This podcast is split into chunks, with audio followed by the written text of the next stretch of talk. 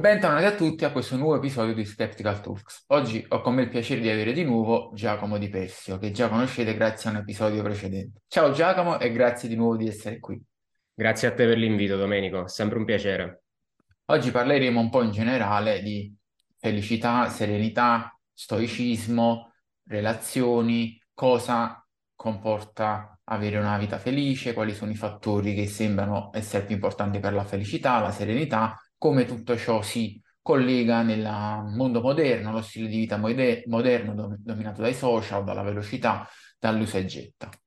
Partiamo quindi subito con il primo grande argomento che è proprio cos'è la felicità, qual è la definizione di felicità e quali sono, dal punto di vista sia filosofico che neuroscientifico, i fattori che sembrano contribuire maggiormente poi alla felicità riportata dalle persone, una vita serena, una vita felice?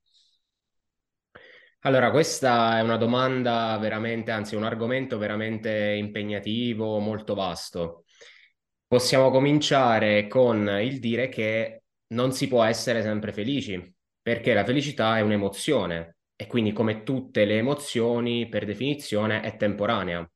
Infatti la felicità eh, a livello psicologico, neuroscientifico, è una delle sei emozioni di base, insieme a rabbia, paura, disgusto, sorpresa, tristezza. Il problema è che non esiste una definizione univoca o comunque totalmente condivisa, perché se è più facile definire la felicità a livello biochimico, quindi diciamo come quella, quella scarica eh, di dopamina, di, di, serotonina, di endorfine, insomma di vari neurotrasmettitori, di, di modificazione del profilo ormonale e così via, è più difficile farlo da un punto di vista filosofico e psicologico. Diciamo che, per come la vedo io, eh, si può intendere la felicità come eh, momen- quel momentaneo stato di euforia che ci predispone comunque a un benessere importante nel breve periodo. Però bisognerebbe parlare, almeno per quanto riguarda un concetto di felicità a 360 gradi, che poi alla fine è quello a cui eh, ambiscono un po' tutti, quindi quel concetto di benessere che a me piace chiamare serenità più che felicità, ovvero più o meno a una felicità intervallata da tristezza, da altre emozioni, che però comunque sia gestibile nel perimetro, diciamo, di una, di una normalità. Quindi si tende ad essere felici, ma non si è sempre felici. Poi non, non so ovviamente come la vedi tu adesso eh, da questo punto di vista. Sì, certo, concordo sul fatto che la felicità è uno stato momentaneo, è un picco alto momentaneo come eh, ce ne possono essere tanti di vari tipi nella vita. È un picco alto che quindi presuppone, come tutte le dinamiche del genere, eh, che ci siano anche dei picchi bassi. In questo senso, quindi non si può essere sempre felici, ma luce e ombre, la felicità è funzione anche della, chiamiamola tristezza, infelicità. Comunque, per conoscere, diciamo, la felicità, devi anche conoscere l'assenza di felicità. Eh, come tale, poi non si può essere sempre felici perché, per definizione, quando tu sei sempre allo stesso livello, um, quello diventa un, un tuo standard, quindi non hai neanche più la capacità di eh, riconoscere un picco, perché noi eh, riconosciamo un picco da tutti i punti di vista quando appunto è qualcosa di molto superiore al nostro livello base, che è anche secondo me un po' il problema del mondo attuale, dell'era attuale, dove c'è questa promessa della perenne felicità tramite consumo, tramite ottenimento di beni materiali o altro,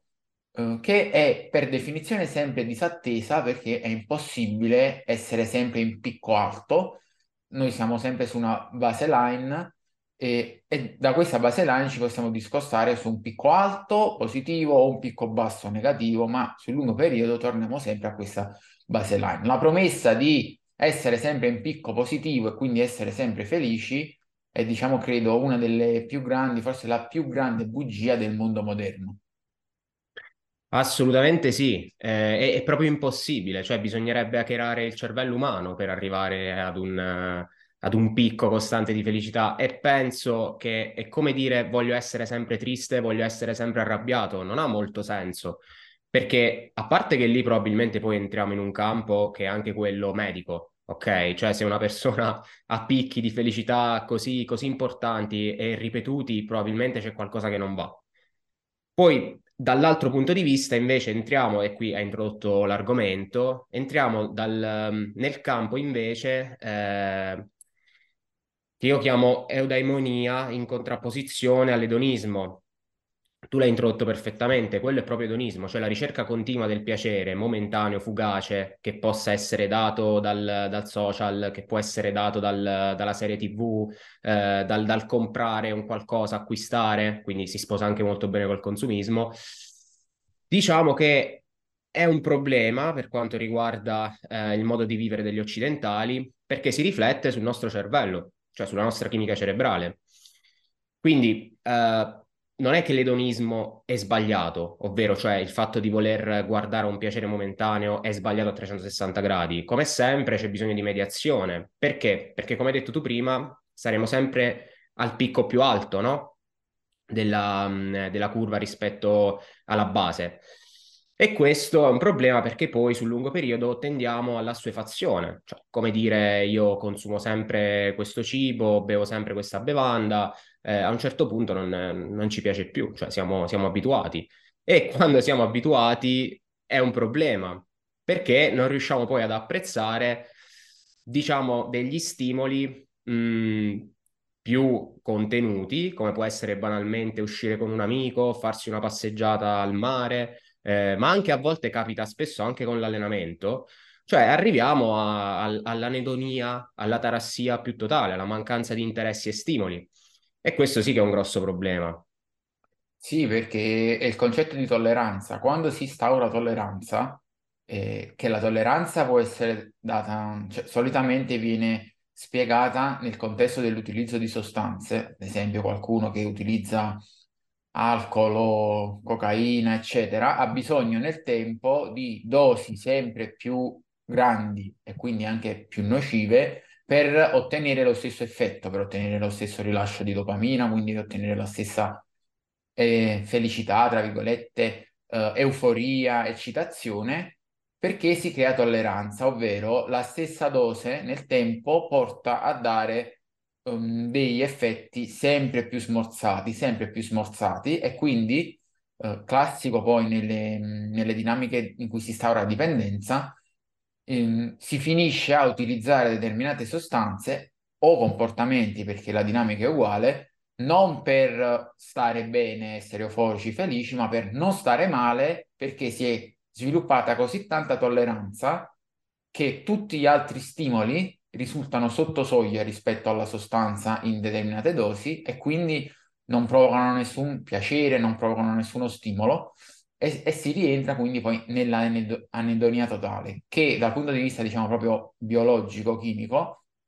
ehm, questa dinamica viene fondamentalmente spiegata dalla downregolazione dei recettori per la dopamina a fronte di una forte stimolazione, ad esempio consumo cocaina ripetutamente e quindi eh, i miei eh, recettori per la dopamina sono stimolati così tanto da eh, sottoregolarsi, diventare meno numerosi e meno sensibili alla, allo stimolo e quindi praticamente eh, tutti i stimoli normali, diciamo non pesanti, risultano poco attivanti sul recettore, quindi mi portano una, un effetto biologico, in questo caso euforia e quant'altro, molto molto più smorzato. E questo avviene sia con le sostanze che con i comportamenti e spesso è alla base di tutti i meccanismi di dipendenza. Non a caso uno degli interventi poi in questo caso per risolvere queste problematiche è un'iniziale eh, diciamo astinenza dalle sostanze o attività che hanno causato questo processo in modo da ehm, combattere questa downregolazione e riportare eh, i recettori dopaminici e il pool eh, dopaminico che è finito, non è infinito, a un, rive- un livello eh, normale e che quindi ci consenta nuovamente di apprezzare le piccole cose. Ed è anche un po' eh, il, il concetto che si lega a quello di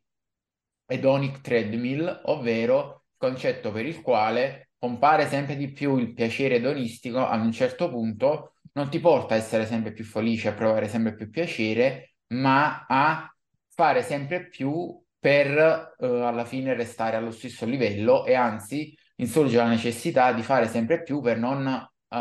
retrocedere a un livello, diciamo, di piacere inferiore. Sì, qui infatti ci sono proprio due concetti legati, cioè da un lato abbiamo il discorso del detox, chiamiamolo così, non è un termine che mi piace particolarmente, però mh, ha senso quello che dici, cioè nel momento in cui i recettori sono saturi c'è bisogno di staccare in qualche modo, però avrebbe molto più senso sul lungo periodo inizia- iniziare a mediare tra stimoli fortemente dopaminergici, diciamo la, la cosiddetta in America si dice cheap dopamine, e stimoli invece eh, più contenuti. Questo sarebbe, diciamo, l'ottimale, così si evitano anche periodi di astinenza che possono portare a craving, a problemi vari, eccetera, eccetera. E questo è un fatto. Però dall'altro punto di vista, tu hai citato l'Edonic Treadmill, Diciamo che entra in gioco, oltre al fattore eh, neuro, neurologico, biologico, che è importantissimo, entra in gioco il fattore più filosofico della questione di senso, che poi si ripercuote ovviamente anche sui meccanismi biologici. Perché? Eh, perché la, la base dell'Edonic Treadmill di questo concetto è quello di dire, ok, um, io voglio eh, conseguire, voglio raggiungere questo obiettivo e una volta che avrò raggiunto questo obiettivo sarò felice e tutti i miei problemi sono risolti. In realtà non è così, perché raggiungiamo quell'obiettivo e ci sentiamo comunque come prima, magari ci manca qualcosa, abbiamo bisogno di altri stimoli e ci fissiamo un altro obiettivo, alziamo l'asticella e questo meccanismo si ripete all'infinito. Il problema è che lì entra in gioco proprio la questione del senso, cioè quali sono i valori, le mie credenze eh, che vanno a basare la mia vita. Cioè, ehm, non possono esserci solo obiettivi da conseguire come la lista della spesa. O comunque va benissimo avere degli obiettivi, è importantissimo, è stimolante, però bisogna anche capire che c'è un momento in cui ci godiamo il viaggio per arrivare a quell'obiettivo, che forse è la cosa più importante. Poi, una volta conseguito l'obiettivo, ci godiamo anche il traguardo, cioè festeggiamo il traguardo, iniziamo a capire che siamo qui in questo momento e non siamo un susseguirsi di futuri, di obiettivi, perché a un certo punto arriviamo sul letto di morte e abbiamo finito, non abbiamo mai vissuto veramente, ok? Magari abbiamo avuto una vita bellissima, eh? Cioè abbiamo fatto tante cose, abbiamo raggiunto i nostri obiettivi, ma non siamo riusciti a goderceli, ok? E questo è, secondo me, un concetto molto, ma molto importante che poi va di pari passo a quello che hai detto tu, cioè il discorso de- dell'edonismo, della biologia. E infatti il concetto di eudaimonia, che principalmente è un concetto aristotelico, ovviamente è stato ripreso da varie filosofie, eh, è quel concetto proprio di dire, ok, ricerchiamo la felicità, da intendere come serenità, cioè come l'abbiamo intesa prima, quindi ricerchiamo la serenità e facciamolo eh, per mezzo di, proprio di questi valori, cioè fondiamo la mia vita eh, più alla ricerca di un senso che poi alla fine è il senso di vivere la vita stessa. Sì, assolutamente. Qui mi viene in mente una citazione dal telefilm Heroes, che è sempre, diciamo, una delle mie citazioni preferite, che è quella per la quale eh, ad un certo punto ogni persona deve scegliere tra una vita piena di significato o piena di felicità. Per una vita piena di significato deve pensare costantemente al futuro e farsi ossessionare dal passato. Per una vita piena di felicità, invece, deve eh, vivere nel momento presente senza pensare e vivere sempre nel futuro e senza farsi ossessionare dal passato, ma vivere solo nel presente. E questo diciamo che poi si rifà anche a molti principi stoici per il quale um, esiste solo il momento presente, vi, soffiamo molto di più nella nostra immaginazione, nella nostra testa, nel nostro pensiero, nel nostro overthinking che non poi nella realtà perché ci creiamo tante ansie, problemi, rimuginazioni su cose che in realtà non sono mai successe e mai succederanno perché il momento presente poi è diverso ed è solo quello oggettivo che stiamo vivendo. E credo che al giorno d'oggi questi concetti e in generale un po' la filosofia stoica possono aiutare molto perché viviamo dei tempi un po' burrascosi in cui è um, c'è una diffusa mancanza di uh, senso, cioè molte persone, soprattutto giovani, hanno questa sensazione di um, non avere uno scopo, non avere un senso nella propria vita, di trascinarsi giorno per giorno quasi recitando un personaggio nelle proprie vite senza avere una direzione in cui andare. E eh, questa, diciamo, paradossale epidemia di solitudine che sembra emergere, nonostante siamo nell'epoca più connessa della storia in cui ogni persona potenzialmente può avere più contatti sociali eh, che mai l'uomo può aver avuto nella storia,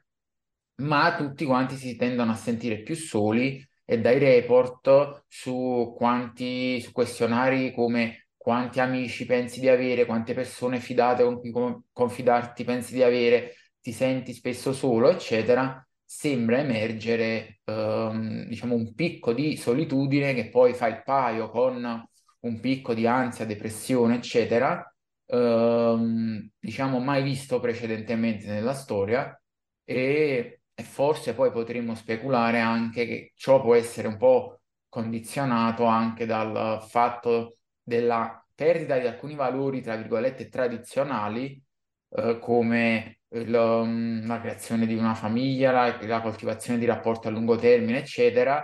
eh, a favore di uh, un tutto e subito, un ricambio veloce, un uso e getta, che se, si sposa bene con la, la società del consumo che abbiamo attualmente. Sì, tu, tu, hai citato lo stoicismo, hai citato Seneca e vabbè, lo stoicismo non ha niente di magico, è una corrente filosofica come le altre, ma c'è un grosso ma, nel mondo eh, odierno è utilissimo. Cioè, probabilmente è la filosofia pratica più utile, eh, anche se abbiamo testi di 2000 anni fa e passa, sembrano stati scritti oggi. Questo perché, come hai detto tu, eh, il mondo odierno, sia per un mix di consumismo, eh, relazioni sociali disconnesse o poco qualitative, eccetera, eccetera, eccetera, ci tende un po' no, a portare fuori dai binari, quindi a dimenticarci che esistiamo e viviamo e agiamo in questo momento e non nel prossimo futuro o nel passato. Ma infatti eh, lo stoicismo oggi è appunto per questo motivo anche sul web eh, è tornato fortemente eh, alla ribalta. Ci sono, per esempio, neostoici come Ryan Holiday, che eh, gestisce la pagina Instagram Daily Stoics, che consiglio a chi mastica l'inglese, è veramente utilissima. Eh, e Holiday, per esempio, ha scritto anche, se non sbaglio, almeno 3-4 libri interessantissimi, proprio su, mm, su, questa, diciamo, su questo confronto, cioè applicare eh, lo stoicismo alla vita di tutti i giorni nel, negli anni 2000. Cioè, questo, insomma, è, ehm, secondo me è, è, sta proprio, diciamo, è tutto qui il discorso, è concentrato tutto qui. Cioè, c'è questa contrapposizione tra il vivere nel presente, proprio dello stoicismo, che dobbiamo recuperare,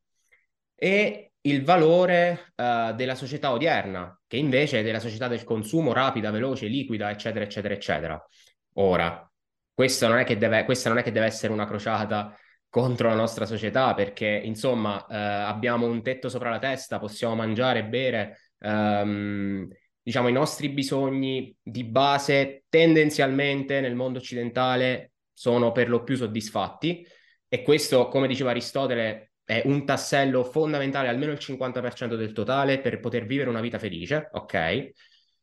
Però manchiamo dell'altro 50%. Quindi vivere nel presente, relazioni sociali, ehm, anche qui diciamo non esagerare con il lavoro, dare il giusto valore alle cose, eccetera, eccetera. E su questo appunto possiamo agire molto. Tra l'altro dico quest'ultima cosa, poi ovviamente ti lascio la parola. Alla fine oggi c'è questa corrente psicologica che viene definita psicologia positiva, eh, che fondamentalmente è uno stoicismo applicato alla psicologia, perché ci sono, diciamo, questi sette punti, di cui i più importanti sono fondamentalmente rimani attivo, quindi fai attività fisica, fai esperienze, dai sfogo alla tua curiosità, esci, vedi il mondo, eccetera, eccetera. Abbi una buona vita sociale, dei buoni rapporti sociali, quindi stai insieme alle persone, soprattutto a persone a cui vuoi bene e con cui ti trovi bene. Pratica la mindfulness, quindi vivi nel presente il più possibile, medita, eh, goditi le esperienze, non pensare al futuro, eccetera, eccetera. E poi, vabbè, tutti gli altri punti che poi alla fine sono una declinazione di, di, di questi tre, cioè, praticamente lo stoicismo. Sì, eh, ma infatti molto di quello di cui stiamo parlando oggi vengono- viene definito first world problems, ovvero problemi del primo mondo, cioè delle persone ricche, perché ovviamente rifacendosi a quella classica piramide di Maslow, eh, quando mh, eh, tu hai soddisfatto i beni primari come salute, ehm, cibo, tetto sopra la testa, eccetera, subentrano quelle altre necessità che sono connessioni to- sociali, scopo della vita, relazioni e quant'altro. Eh, ma se ovviamente tu non hai soddisfatto la base della piramide, sarà quello il grosso che ti comporta, diciamo, sofferenza, che ti allontana dalla serenità, dalla felicità. Eh, purtroppo però diciamo che spesso viene dimenticato che appunto ci sono questi altri fattori sopra la piramide che noi nel mondo occidentale abbiamo fondamentalmente abbastanza soddisfatto quelli primari, però nonostante questo non siamo felici e questo è quello che crea um, confusione e disagio in molte persone che magari dicono ok, ma io sto bene a livello lavorativo, un tetto sopra la testa, uh, sono felice della mia carriera, sto bene a livello materiale, perché vivo questo disagio? Magari devo lavorare di più, comprare una macchina nuova, guadagnare di più, fare uno step avanti in carriera, avere una promozione e magari poi facendo queste cose continuano a vedere che uh, continuano a vivere questo disagio perché stanno, diciamo, facendo un overkill su quei punti che già hanno soddisfatto e non stanno curando quei punti invece che ancora non sono soddisfatti, come può essere le relazioni, connessioni sociali, trovare un significato, uh, più che trovare, direi, attribuirsi un significato, nel senso trovare una qualche attività, azione, professione, comunità, quello che è, che ci fa stare bene, ci fa uh, avere un senso di contribuire al mondo e ci quindi fa essere felici, a prescindere dal ritorno economico o altro. Eh, questo perché, eh, diciamo, la società spinge in quel senso, perché i fattori alla base della piramide di Maslow sono più eh, consumabili, nel senso capitalistico del termine, perché tu puoi sempre ricercare più beni materiali, più cibo, più soldi, una casa più grande, una macchina più grande, consumando e spendendo e facendo girare l'economia, mentre magari coltivare le relazioni, la famiglia, le amicizie, eh, trovare un senso, crescita personale, eh, definire la propria identità, eccetera, sono cose meno monetizzabili e quindi spinte un po' meno a livello generale mediatico. E, però, come detto, appunto, ri, ehm, quando facciamo tutti questi discorsi, ricordiamoci che sono, diciamo, discorsi privilegiati di persone che comunque hanno già eh, soddisfatto la base importante della piramide, che non è scontato perché grandi parti del mondo, milioni di persone non hanno soddisfatto queste, questi punti e vivono un, un disagio proprio fisico reale per uh, l'impossibilità di avere un certo benessere materiale e di salute e quindi mettiamo tutto in prospettiva. Sì, ed è proprio questo il problema. Cioè, um, se non ricordo male, uh, c'era questa ricerca che poi alla fine è quella dell'Happy Planet Index, questa era quella del 2006, cioè fondamentalmente per chi non lo sapesse è un indice in cui si va a misurare il livello medio di felicità degli abitanti dei vari paesi del mondo, no? Per quanto diciamo gli indicatori possano essere discutibili, in ogni ricerca ci sono indicatori diversi e quindi il risultato è diverso, va bene, d'accordo, però mi fa sorridere il fatto che nel 2006 eh, il paese più, più felice era Vanuatu, cioè che praticamente è un'isola, se non sbaglio, nel Pacifico, medievale, cioè in cui vivono veramente pescando, cacciando, allevando, ehm, coltivando. C'è un po' quello spirito di comunità proprio del villaggio e comunque non vivono assolutamente la nostra condizione di benessere materiale. Quindi pur avendo tanti problemi, soprattutto dal punto di vista, diciamo, della medicina, della salute e così via, eh, eppure si sono classificati come i più felici nel 2006. Perché? Perché avevano sicuramente più che soddisfatto tutti questi bisogni qui, che sono il bisogno quindi della vita sociale, di rapporti significativi, di vivere nel presente, non avevano preoccupazioni particolari, non vivono in un mondo interconnesso, rapido come il nostro. Pur, diciamo, pur se le condizioni materiali comunque sì, vabbè, c'erano, però non erano sicuramente il massimo, non sono paragonabili alle nostre. Quindi noi da un lato abbiamo, non sto dicendo che dobbiamo vivere come Vanuatu, ok? Eh, però da un lato abbiamo la fortuna, il privilegio di avere tutto a portata di mano. Dall'altro lato però non sappiamo come dare senso a queste cose, a questa situazione. E quindi torniamo alla questione di senso, cioè su quali valori fondo la mia vita? Non è che noi siamo stupidi, cioè noi occidentali siamo stupidi, non è questo il punto. Il punto è che siamo assuefatti da tutta questa disponibilità e quindi non, rendiamo, non, ci rendiamo conto della nostra fortuna e non sappiamo sfruttarla. Se noi eh, fossimo cresciuti in un qualsiasi paese del terzo mondo e fossimo stati poi catapultati in Occidente, probabilmente saremmo riusciti a sfruttare questa fortuna, questo vantaggio, unendo no, tutto questo discorso della questione di senso. Però probabilmente sul lungo periodo saremmo tornati al punto di partenza, perché comunque tutto questo meccanismo, come abbiamo dis- descritto, è fortemente, eh, diciamo, crea fortemente assuefazione no? nel nostro cervello. Quindi, eh, da questo punto di vista, non so che consiglio si potrebbe dare. Secondo me si potrebbe dare proprio il consiglio, innanzitutto, di leggere tanto, ma proprio tanto, e questa è una cosa super sottovalutata, testi stoici, epicurei, aristotelici, insomma, dei testi classici molto pratici che parlano proprio di questi discorsi, ma anche quelli più recenti. Prima abbiamo citato Holiday, ma ci sono tantissimi autori che oggi scrivono e parlano eh, di, di, questi temi. Questo perché? Perché eh, andiamo sempre a indirizzare la nostra mente su quel punto, ok? E quindi ci ricordiamo, ma anche fruire contenuti di questo tipo, cioè ci ricordiamo effettivamente che le cose stanno così e che possiamo fare questo, questo e questo per cercare, no, di mitigare, di alleviare, di mediare. Perché altrimenti lo stimolo, il sovrastimolo a cui siamo esposti è sempre presente e con i social ancora di più. Quindi dobbiamo cercare un attimo di bilanciare, cioè i, pen- i, pensieri ci attraversano, non è che siamo noi che li creiamo e che li possiamo gestire, però ecco, esporci a stimoli positivi, e in questo caso questo è uno stimolo positivo, può sicuramente aiutare. Sì, uh, assolutamente, poi rimarco il fatto che hai appena detto, ovvero che i pensieri ci attraversano e quindi noi non siamo i nostri pensieri, ma i pensieri emergono nella nostra mente. In maniera, non dico randomica, però frutto di stimoli, frutto degli stati in, che, in cui viviamo ma non è che noi scegliamo adesso penso questo, ma il pensiero emerge. E la capacità già di capire che noi non siamo i nostri pensieri e magari di riconoscere un pensiero che è emerso e metterlo da parte, soprattutto se è un pensiero intrusivo, già fa, fa molto perché può fornire quel distaccamento appunto tra, da, tra il pensiero e, e, l'identità, perché magari una persona dice oh, sto pensando queste cose, quindi sono così, eh, invece riesce a distaccarsi e dire ok, in questo momento sono emersi questi pensieri, ma non determinano la mia persona, sono pensieri che sono emersi e che io posso in qualche modo cercare di eh, contestualizzare e mettere un attimo da parte, soprattutto se sono tossici per me in questo momento. Ricollegandoci al discorso che hai fatto sullo studio del 2006, è una dinamica che si ritrova molto comune, quasi sempre questi studi mostrano queste cose in cui le persone che riportano maggiore felicità sono persone eh, in comunità di paesi non particolarmente ricche, in cui magari i bisogni primari sono soddisfatti, nel senso che non è che muoiono di fame, riescono a sostentarsi, hanno un tetto sopra la testa, ma non vivono il benessere che viviamo noi in Occidente,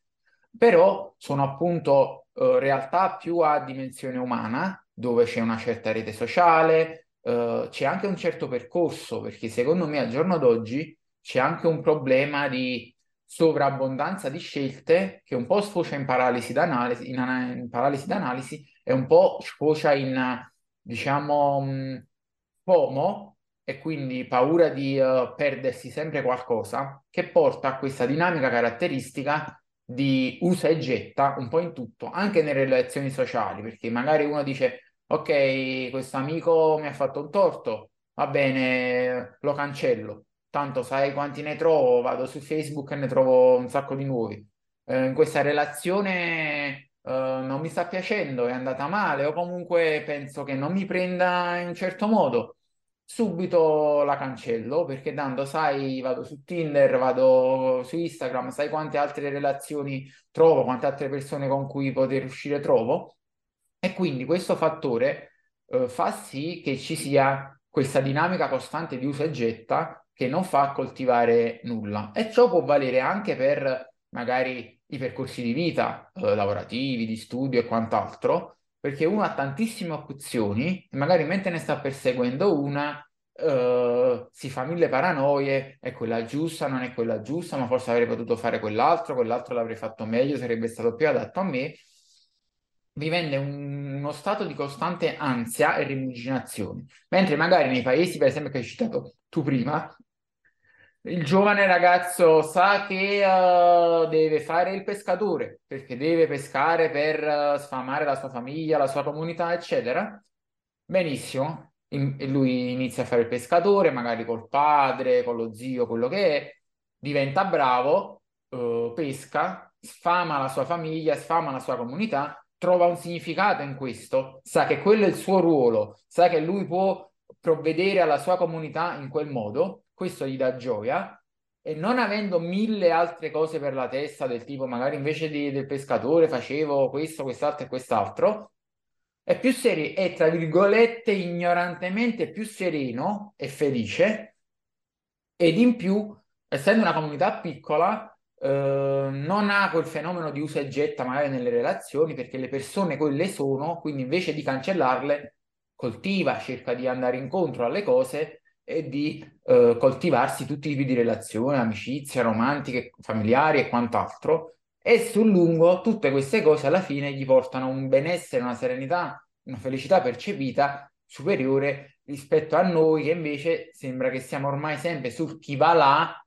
per trovare una cosa migliore e che quando anche magari stiamo bene, abbiamo una bella cosa, eh, abbiamo sempre paura che però stiamo perdendo qualcosa, che ci può essere una cosa ancora più bella fuori e viviamo questo costante stato d'ansia e di ricerca del meglio senza mai saziarci di nulla.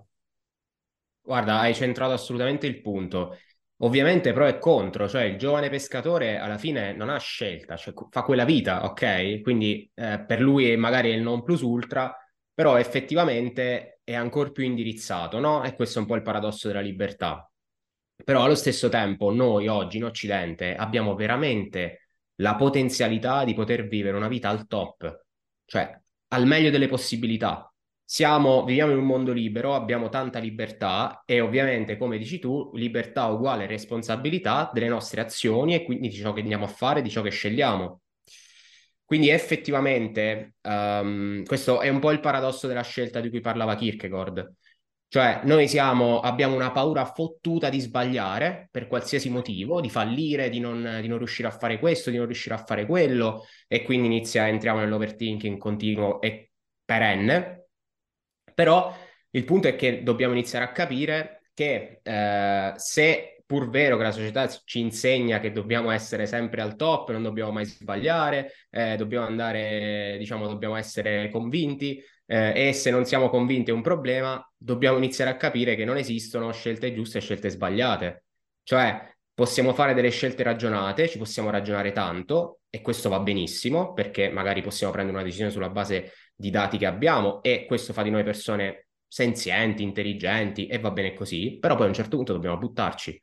E poi in base a ciò che viene, cioè prendiamo il feedback e rispondiamo. Cioè non, non esiste altro modo di, di scegliere, cioè mh, non possiamo dire, eh vabbè, però